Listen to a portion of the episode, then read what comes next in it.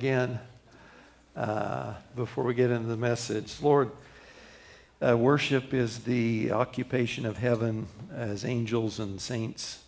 See you as you are, see your Son. Their response is to cry out, holy, holy, holy. Throw their crowns at your feet, give you your due. We'd love to do that this morning ourselves and ask for your Spirit's help in focusing on what you have to say on one hand, Lord, but then giving back to you your due in worship, in Jesus' name, amen. I wish you had known my dad. Vincent Kavanaugh-Halpin, Junior was quite a guy uh, for a number of reasons. Uh, one of the things that's hard to forget about my father, he, maybe like many of you, he thought he was funnier than he really was. He loved puns. Do any of you love puns? Like most people who love puns, he laughed the longest and the hardest at his, right? Yeah. He did. He loved them. Uh, he also loved anecdotes, and one of the ones that I heard was this one.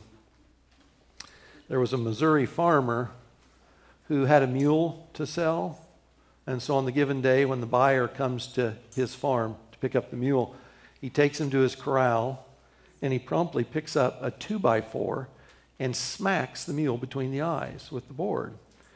And the buyer jumps back. You imagine he's shocked, and he said, "Why did you do that?"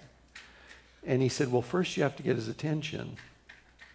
First you got to get his attention, dealing with mules and people." Uh, can you imagine why my dad said that story to me more than once? Repeatedly, you know. Because I either didn't do what he told me to do or I didn't do it the way in which I was supposed to. Now, if you're a kid growing up and you didn't listen, you didn't pay attention well to whatever the perhaps menial task was, probably no big deal. But in bigger issues in life, if we're not paying attention or if we're paying attention to the wrong source, the wrong person, sort of the wrong influence, what's the repercussion for that look like? It's of a different sort entirely. So as we get started this morning, let me just ask you a few questions. By the way, I hope you picked up a study sheet on the way in. Uh, just as in Sunday school class, there's things you can fill out. It's helpful as we go through. Guys, we don't want to just talk about Scripture. We don't want to just look at it together. We want it to change us. We want to take us in. We want it to change us in the ways God wants us to. And so there are places there where you can fill those out. So think about that as we go through this this morning on those areas where there's questions for you to personally consider. So what has our attention? So just generally, where's my head at? Where are my thoughts at? And specifically, where am I putting my attention such that I am being influenced? Because guys, we're all being influenced. Whether we know it in the moment or not, all of us are being influenced. Who or what is our primary influence? What source is filling our minds, our thoughts, our imaginations? You know, what sorting, uh, what is influencing our affections? To whom and to what do we give our attention such that our beliefs, our actions, our opinions, and our judgments are formed? And of course, as they are, the course of our life is set as well. So who or what has our attention? This is the first in, God willing, six messages in a new series, short series, just through the end of the year, called God's Due. And by this, God's is possessive, and due is D U E. So what do we owe God? Because God is God, what do we owe Him? Now, you might have a different list than I have. I'm going to talk about six different things, starting this morning with God is due our attention, our focus. And specifically, we'll look at that this morning through the lens of Scripture, that God reveals Himself to us, God meets with us. We give God His due when we meet with Him in His Word. Uh, we're going to look at God's due is reverence from Psalm ninety. That's Moses' psalm, one of my favorites all time. On Thanksgiving weekend, we'll look at Psalm one oh seven. If you need a reason to be thankful, read Psalm one oh seven. It talks about the variety of peoples on earth and why each of the folks in those groups should give thanks. When we get into December, two messages on the incarnation stories. that bring up the fact that God is due our trust, whether we say confidence, trust, faith. God is due our faith. We see that specifically in Christ. Also worship, the same thing. God is due our worship. We'll see that in the birth narratives as well. And then we'll close out the series. The last uh, in December would be on hope. God is due. God deserves our hopes. That is, our hopes, we don't simply establish what those are for ourselves and our future. God does. God is due our hopes as well. This morning we're going to look at who and what is getting our attention. So does God have my attention primarily? All of us are a little uh, skittish, right? Our minds might go a hundred places. If I'm talking to you now, I'll forget ten things I meant to say because my mind's all over the place. But in the formative way, when I say, where generally are my thoughts being focused? Who or what am I giving attention to generally, so that that's influencing me, whether I realize it in the moment or not? And I'm going to have a fairly lengthy introduction. I want to make the case negatively before I make the case positively. So I ask for your patience on that. We'll end up in Jeremiah twenty-three. Um, I think, this is my, I'm giving you some of my opinions here, um, so take them for what they're worth, I guess. Uh, one of my opinions is this. I think we tend to underestimate the degree to which we are influenced by people, places, venues, platforms that we give our attention to. I think we underestimate the degree to which we are being influenced and affected. It's kind of like we go someplace and we take it all in and we say, but I'm unaffected. And I just don't believe that. I think I don't think we generally are as careful as we'd like to believe. So on the things I watch, the things I hear, et cetera, I think we're taking in influences in ways we underestimate. twenty-six hundred years ago, during the life of Jeremiah the prophet, this was certainly going on in Israel, or in Judah, the southern kingdom. Israel had already been taken captive. But in his day, like ours, there's all these voices. And guys, some of them are sacred in his day. They're religious Jews, just like in our day. People within the church are saying things, having influences that aren't from God. That was true in Jeremiah's day. It's true today. And then secular. There's also folks that aren't claiming in Jeremiah's day to follow Yahweh. In fact, quite the opposite.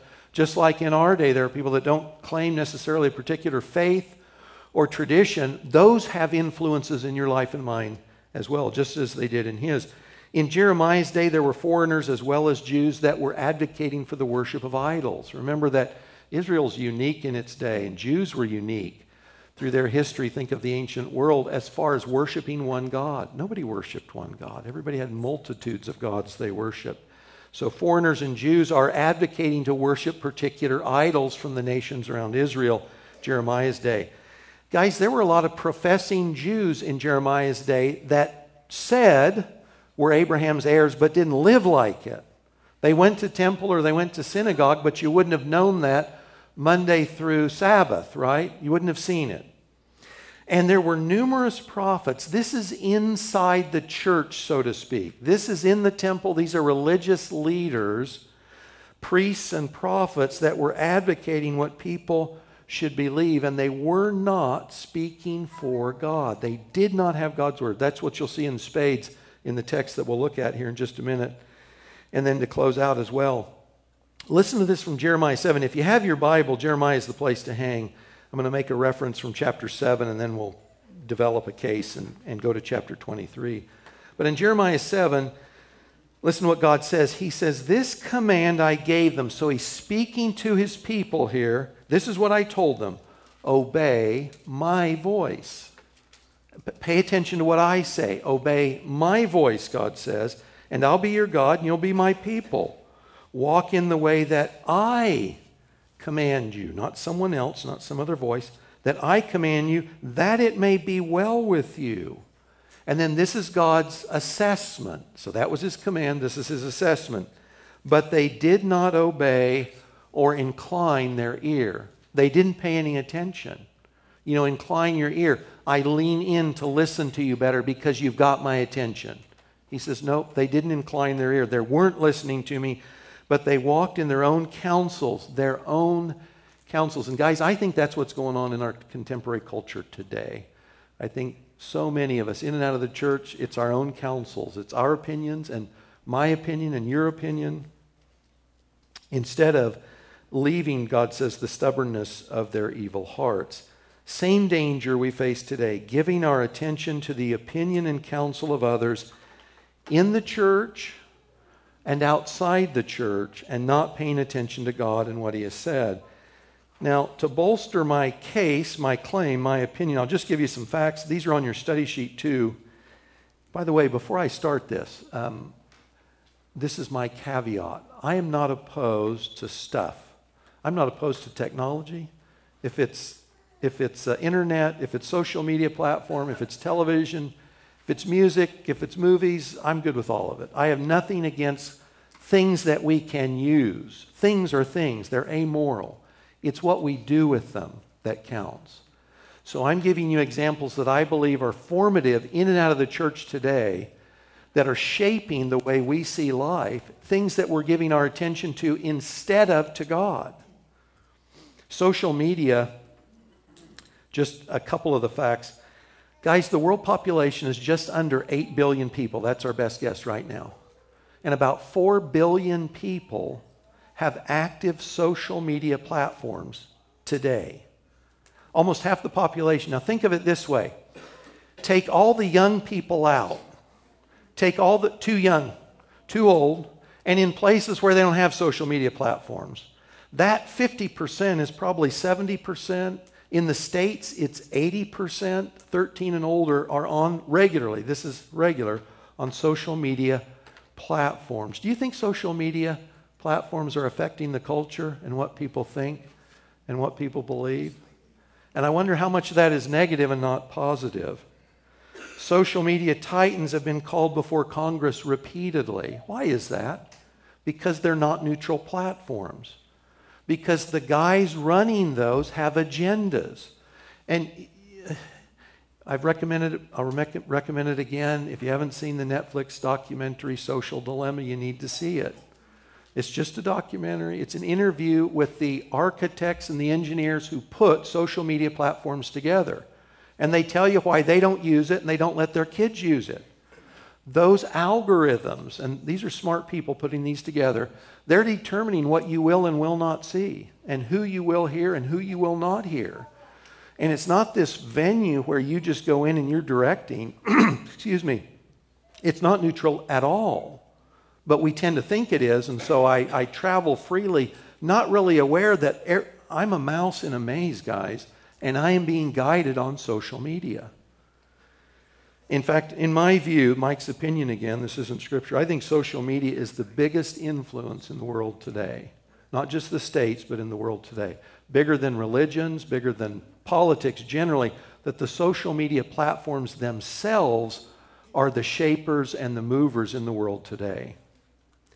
There's blogs and podcasts. This is online too. five hundred million blog sites. That's about a third of the websites in the world, two million blog posts a day, a million and a half podcasts. And guys, you know, the beauty of social media is that everyone's an expert on social media. Did you know that? Everyone's an expert. I love that. There's one meeting where you can go and everyone is an expert, or are they? You know, no matter how much or how little they know, it sounds like that. Uh, Donald Rumsfeld uh, was in federal government for decades. He started as a congressman. He was in several administrations. He was Secretary of Defense at one point. He's hailed by some and absolutely hated by others. But I read his biography several years ago. The title of the biography is this, Unknown and Known. Now, they took a lot of heat back in the day after nine eleven for going into Iraq looking for weapons of mass destruction. And it was in the context of what they knew and didn't know that Rumsfeld made this comment. This was in a press release, and it was also in his book. He said this, and remember, he's in an information business, right? You're the Secretary of Defense. We want to know what's going on in the world. He said this, there are things we know we know. There's statistics, there's facts that we know we know. He said, we also know there are known unknowns. We we know that something's going on, but we don't know the particulars. We don't know the specifics. So we, we know there's something, we just don't know all about it. We know we don't know things about this. But then he says there are also unknown unknowns. There are unknown unknowns, the ones we don't know, we don't know. And guys, this is my take. Uh, I think there's a lot of people influencing our thoughts that don't know what they don't know. I don't know if this was true for any of you. As a new Christian, you'd get invited to Bible studies, and it was a Bible study of new Christians led by new Christians. Why, why do you laugh? You were in one. You were in one or two. And you know what we came to call those? Pooled ignorance. Pooled ignorance. Oh, not quite the blind leading the blind, but it's like, and have you ever, maybe as a, maybe you talk to your child, maybe this happens. You're an adult. You know some things. You know what you know. You know what you don't know. And you might have a discussion with your child, and you know your child, all he's got is he doesn't know what he doesn't know, right? You interact with him. He's sure of a great many things. He's ready to argue, right? And you listen to it, and you're like, you poor thing. You don't know what you don't know. You know, you're not even in the ballpark. That goes on on social media all the time, pooled ignorance. Social media platforms, we call them peer-to-peer. You know, it's peer-to-peer. What we want, we don't want horizontal primarily. We want vertical primarily. I don't want you to instruct me out of your opinions and wisdom. I want God to instruct me out of his eternal wisdom, out of his omniscience. That's what we're after. So social, the social dilemma, I would strongly recommend. And then, I hope this doesn't sound hypocritical, but I would also recommend a piece I wrote on Applied Heart, Who's Influencing You? It's a blog. So I said, I don't hate mediums or things. It's how we use them, right? It's how we use them. It's possible, this is my take, it's possible to be in the social media world but not of it. It's possible. Some people do this for a living. I'm in the social media world, but I'm not of it. I just don't believe that most of us practice the level of discernment regularly enough not to be negatively influenced because we're giving our attention to social media platforms. And I want to say, too, guys, this is going on within the church. You know, if you've been at Lionhelm very long, you know the teachers here will tell you, we encourage you, you check out what we teach to Scripture. Scripture's the touchstone. It's the thing that matters. If you if you heard something here and you thought, that's unbiblical, that's not supported in Scripture, I hope you'd tell us. We would want to hear that. We would, we would be glad to be challenged that way. That would be all for the good. In the church, and by the church, guys, I mean the people that we would say we rub shoulders with, evangelicals, Bible-type churches. I'm not talking about old-line denominations that are dying, right? I'm talking about churches that would look and sound a lot like Lion and Lamb. Uh, prominent teachers today in the church teach that Genesis one through eleven is not historic narrative. Genesis one through eleven, as an exception in the Bible, is an, and as an exception in the rest of Genesis, is not historic narrative. There's problems with that. Now, these are leading lights in the evangelical world. These are not backwater guys. This is John Walton of Wheaton. This is Jack Collins of Covenant Seminary. If you have an E S V Bible, Jack Collins is the Old Testament editor of that Bible. These are not backwater guys. This is Timothy Keller, beloved teacher from Redeemer Church in New York, former senior pastor there, him as well. This is what those guys say, all, all three of these and others. These would be guys you'd likely see their books in the bookstore today. They say that we, the world as we know it, is the product of evolutionary processes. So they're, they're straight evolutionists at that level. They all will say this too. We believe in a literal Adam and Eve. And you're like, oh, okay, well, how does that fit? You have to qualify, because I've heard these guys in person, I've listened to the Q and A, I've read their their pieces. So usually what they say is this, the three of them, um, Adam and Eve is a hominid couple that evolved over time, that God then pulled out of the hominid lines and made them Adam and Eve. And in fact, if you read Jack Collins' pieces, he says there might be a thousand Adam and Eves. Might be thousands. So we believe in a literal Adam and Eve, but they're not Adam and Eve as you and I would understand it. Now, these guys know that's problematic. not just for Genesis one through eleven. Who quotes Genesis one through eleven? Jesus, Peter, Paul. No universal flood. None of these guys believe in a universal flood either. These are prominent voices in the evangelical church, and this is what they're saying. Guys, these are Christian believers that believe the gospel. But Mike's opinion is they're sowing the seeds of the destruction of the faith they hold dear with their teachings out of Genesis. Because once you say this doesn't mean what it says, and it is narrative, and I'll just tell you, you can read lots of great articles that show you the literary structure in Genesis. It doesn't start in twelve, it starts in one. And the genealogies, the Toledoths, they're called, these ten hooks that everything hangs together with in Genesis, they don't start at chapter twelve. They're already going. They're already rolling through. But the effect of prominent voices like this means people are going to write off what Jesus said, what Peter said, and what Paul said. That's inside the church. Uh, many evangelicals, young evangelicals particularly, are living together before marriage. And you say, and I cringe, and, and we've seen this, this isn't, there's surveys on this as well, I won't go into those. But you're like, what's changed? They profess faith in Christ, and they're practicing what the Bible calls sexual immorality. There's no question about this. No question. So, wh- who are you, so you see where this goes. Who are you paying attention to? What source is informing you to say that's okay? It's not God, and it's not God's Word. You're paying attention to something other than God and His Word. Can't be otherwise. And also last, just on this, are we depressed yet on the negatives yet?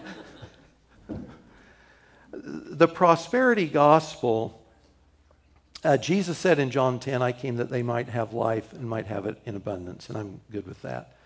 But there's a message, there's a version of the gospel that says God has promised you through Jesus' death and resurrection material, prosperity, health, and wealth. And when you push that message, what do you do with Acts fourteen? Through many trials and difficulties, we must enter the kingdom of heaven. All who desire to live godly in Christ Jesus will suffer persecution. Friends, what do you say to the believers all over the world, faithful believers God loves just like He loves them, like us, and they're persecuted, and they're murdered, and they're displaced, and you name it. They live in poverty. What, did they get something wrong? Who are we taking our cues from? It's a little bit in my mind, many of you aren't old enough to remember this, but when you had the county fairs when I was a kid, you still had the hucksters and the guys outside, step right up, step right up. You know, you got all these voices appealing to you to step up, pay attention to them, buy essentially what they're selling. And it's hard. In fact, inarguably, there's not been a time in history in which any individual or any group is being assailed by more forces, more voices, more opinions than you and I are today, just because of technology. I mean, it's it's an incredible time to live, positively for a number of reasons, and also the plethora of options on communicating also is positive as far as the gospel going out. It's just that I think the gospel message going out is being um, minimized, perhaps. It's hard to see it, perhaps. Hard to hear it, perhaps, among all the other voices going out. We are being affected by the voices surrounding us. And sometimes, guys, we need a veritable two-by-four between the eyes to get our attention. You know, the question for us is, are we asleep? Are we spiritually asleep? I had an older brother who had a job. He had to be at work at seven thirty in the morning. He was a heavy sleeper, and that's understatement. So my mom, I lived in a three-story house. You know, when it's time to get up in the morning, Mom yells up the back stairs, you know, kids, get up. She's making breakfast. Thank God, Mom's making breakfast. Get up. So, you know, we come up. We're, we're, I'm, we come down. We're ready to go to breakfast, and Joe's got to get to work. She yells at Joe. No response. She goes up. She shakes Joe. No response. No kidding. She resorts to pans of water in the face to wake him up because he's asleep and he can't wake up and he can't even hear her. And a lot of us, I think, are spiritually asleep. Related to our discernment, we're asleep. We don't know what we're taking in and what we're not taking in.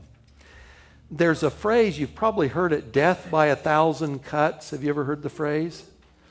It was practiced in China. I think it might have been practiced by some of the Native Americans as well. Death by a thousand cuts is execution.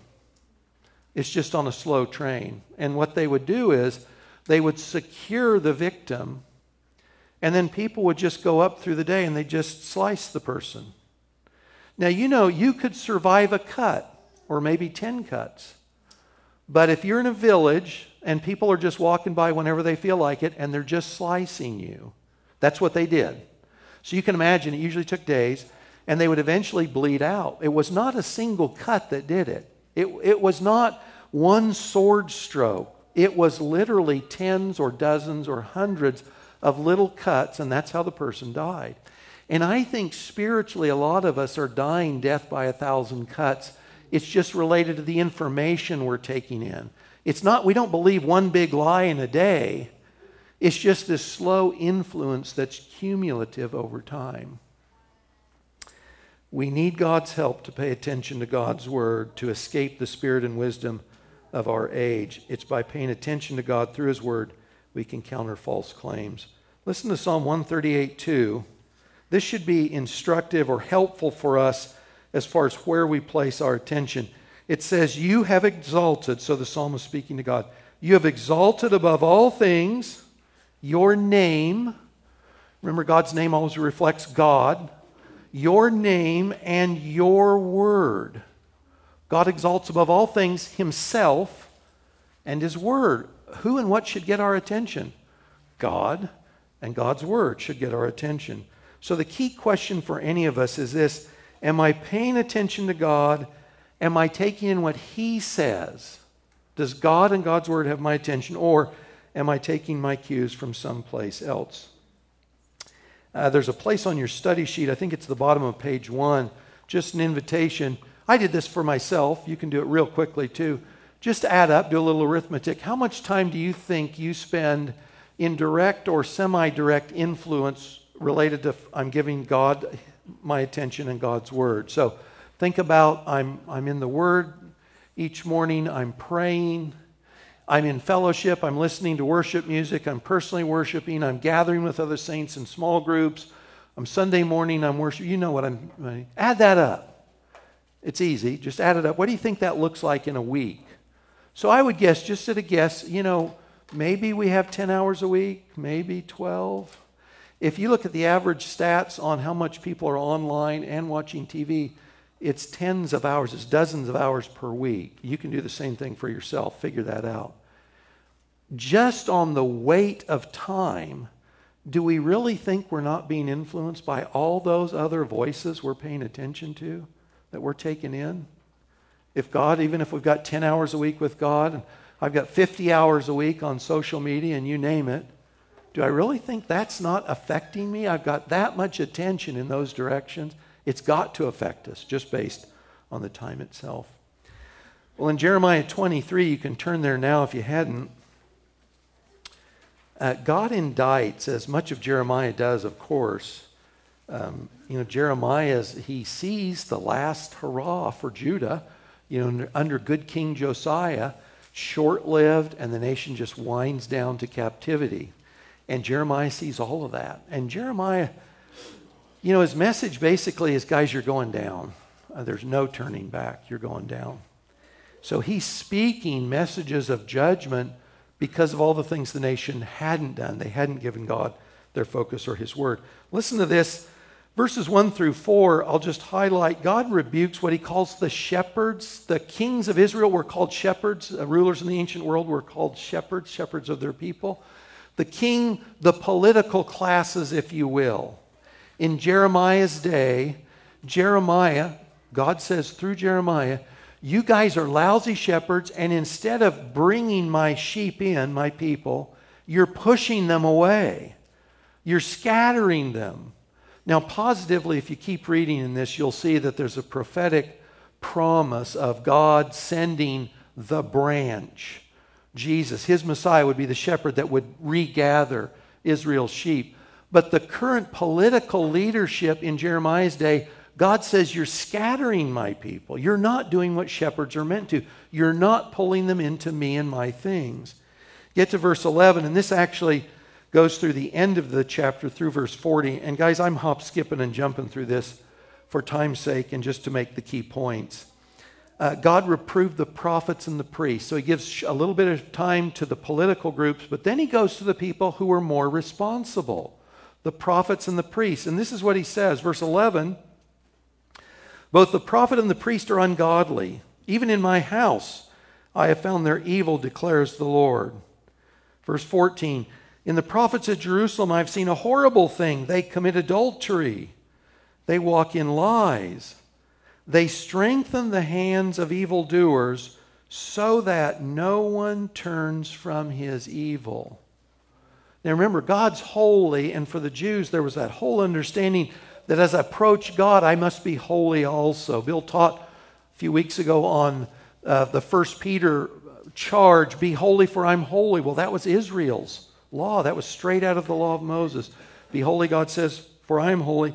And the effect of these guys is, it's personal sin, and then it's the encouragement of sin in other people. They're turning no one around.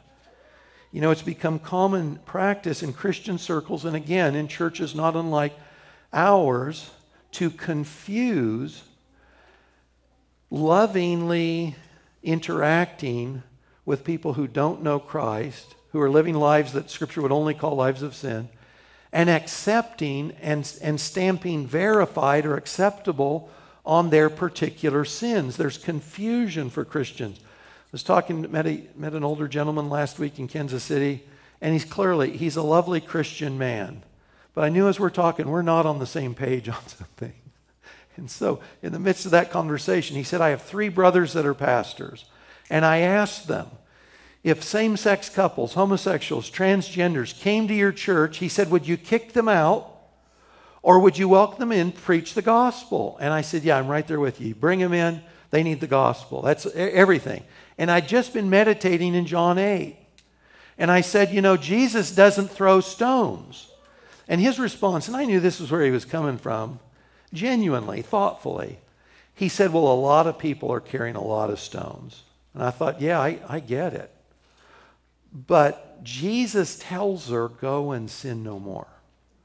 And in Jeremiah's day, they're not hearing any of that. And guys, in our day, in many of the churches, that's not being said either.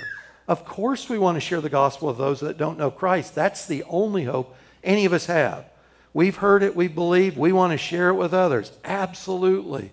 But we also want to say to those who believe, and God wants you to come out of those sins and lifestyles. First Corinthians six talks about that. Ephesians talks about that. Your life used to look like this, and God's called you up. That was should have been going on in Jeremiah's day. It was not. In many places, it's not going on in our day either. Verse sixteen, thus says the Lord of hosts, Yahweh of hosts, don't listen to the words of the prophets who prophesy to you, filling you with vain hopes. They speak visions of their own minds, not from the mouth of the Lord. They say continually to those who despise the word of the Lord, it shall be well with you. No problem.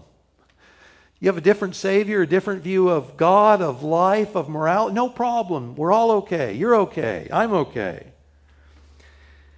It shall be well with you. And to everyone who stubbornly follows his own heart, they say, no disaster shall come upon you. And this is in the age where God's true spokesman, Jeremiah, is telling them judgment is coming and you can't escape it. It's just a question of when. Verse twenty-one, I did not send the prophets, yet they ran. I did not speak to them, yet they prophesied.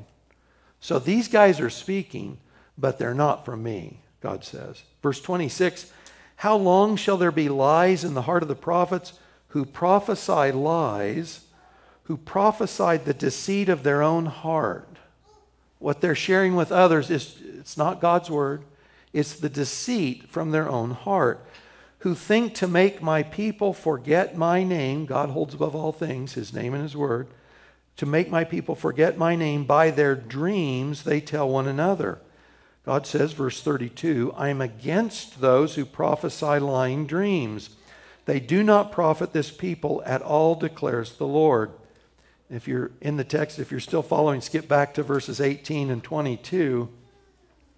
God says this about that group of people. He says, who among them has stood in the counsel of the Lord to see and to hear his word, or who has paid attention to his word and listened? He basically says, these guys are not from me. They haven't been in my counsel, and they're not giving you my word. Same thing in verse twenty-two. If they had stood in my counsel, then they would have proclaimed my words to my people. They would proclaim my words to my people.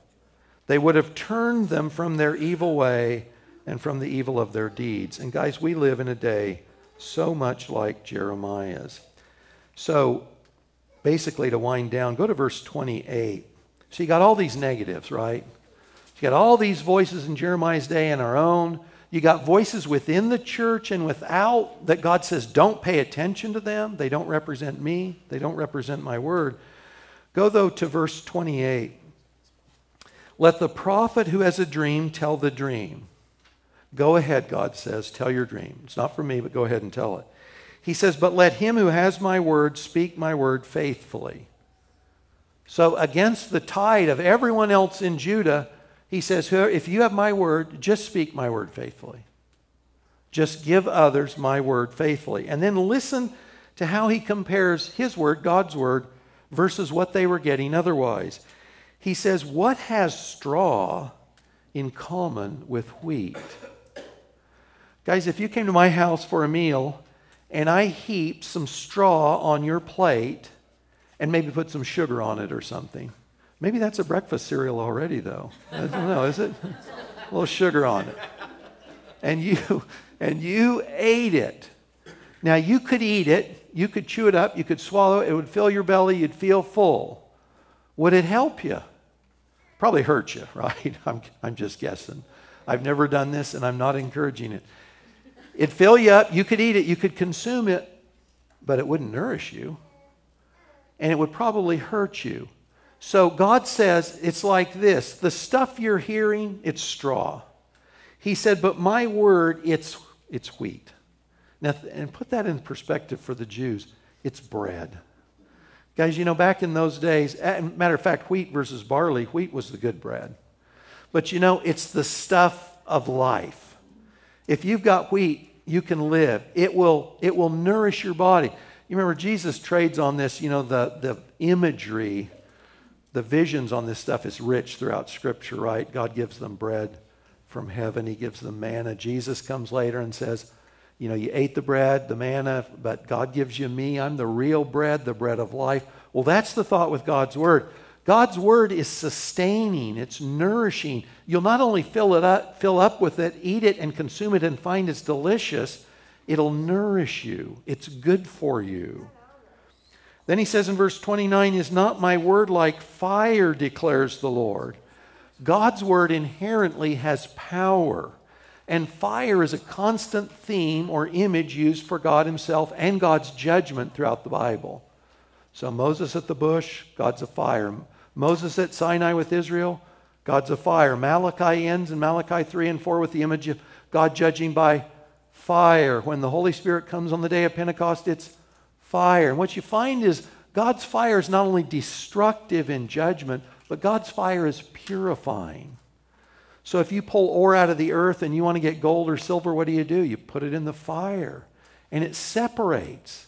And God's word in Jeremiah's day, or yours and mine, it reveals our sin. It purifies. It has power to purify our lives, to call us up. Unlike the stuff they were hearing in their day, or many Christians are hearing in churches today. And last he says, is not my word like a hammer that breaks the rock in pieces? Now, this sounds destructive, but in their day and ours, some destruction was needed. About lies, God's word is a hammer. God, you can take God's word to lies and opinions and claims, and you can smash them. And in fact, that, that's the imagery Paul gives in Second Corinthians ten. When he says ideas, and remember online or what we're taking from others, what we're giving our attention to are opinions and teachings, doctrines, dogmas. Paul says that we're pulling down strongholds. Strongholds are teachings, concepts, opinions. We're pulling them down. We're taking the hammer of God's word, the truth, and we're knocking those towers of untruth down. God's word is powerful, whether you think of it as fire or as a hammer. God means us to pay attention to him. We do that primarily by paying attention to his word. Psalm one nineteen nine is a reference on your study sheet, I believe. So are we giving God his due by giving him our attention, and primarily in his word? And I want to make sure I include this. As we pay attention to God and as we meet him in his word, we will always find Christ. That God's word leads us to God's Son. And when we talk about giving God our attention, particularly since the incarnation, we're talking about meeting God by his Spirit through the person of his Son, through the Lord Jesus Christ. And you remember how John identifies and introduces Jesus, unlike the Synoptic Gospels. John says, the Word has come. God's Word incarnate has come. When we're in God's Word, the book, we're meant to find God's Word, the Son, the fullest expression of God himself. You can see that also in Hebrews one, the opening verses there. Jesus is the consummation of God's Word. When we give attention to Jesus, we're giving attention to God. We're giving God his due. I was uh, in a library, uh, excuse me, a bookstore the other night, and uh, I saw all these books on fasting. Phys- you know, f- fasting from food. You know what I did, Mark? I walked right on by. I didn't even pay any attention. I don't need that. There's all kinds. There's all kinds of claims today. There was a bunch of books on fat on the health benefits of fasting. H- how about trying this? How about for a day or a week or a month, or scatter it out? Uh, take an, take a, a, a, a fast. From the options I have to give my attention to. You can't do this on everything. I get, I'm not saying that. Take a fast from the discretionary use of my time, when instead of maybe hitting Facebook, I just would open my Bible and read. Or whatever it is, the magazine. You know, for me, it's the Wall Street Journal. I'm faithful every morning. I read God's Word and I read the Wall Street Journal. I could give up the Wall Street Journal. You see what I'm saying, though. Uh, take a fast from the voices and the opinions that are routinely coming into our mind. And when we do, consciously just say, I'm just going to spend a little time with the Lord in his word. And guys, what you'll find is your thoughts will always be changed. God's word is living, it's alive, it's active. It's a fire, it's bread, it's a hammer, it changes you. You can't get into God's word and be unchanged. Just try that and see how God shapes your thinking and your opinions, and what how he challenges you, or how he encourages you, or reinforces things you already felt like you were hearing about. I will tell you the truth. Uh, I did not want to teach from this passage. And, uh, you know, I always pray about what to teach. And, it's, and some of you pray for me too, which I really appreciate. It's like, Lord, what do you want me to teach from? And this passage came up three times. And it's like, okay, Lord, I, I hear you. Don't want to teach on it, but I'm I'm glad to. God has, God has gone to great lengths to provide and protect his word. It's incumbent on us to pay attention to God by paying attention to his word. Can we stand and uh, can we read together? If you guys can pull that up there. This is from Deuteronomy thirteen, and, and it's so, you know, it's part of the Torah, part of the law that might have been in Jeremiah's mind as he was sharing some of the things. Yeah, worship team needs to come on up. Let's read that together, okay? If a prophet or a dreamer of dreams arises among you and gives you a sign or a wonder, and the sign or wonder that he tells you comes to pass, and if he says, let us go after other gods, which you have not known, and let us serve them, you shall not listen to the words of that prophet or that dreamer of dreams. For the Lord your God is testing you to know whether you love the Lord your God with all your heart, with all your soul. You shall walk after the Lord your God and fear him and keep his commandments and obey his voice, and you shall serve him and hold fast to him.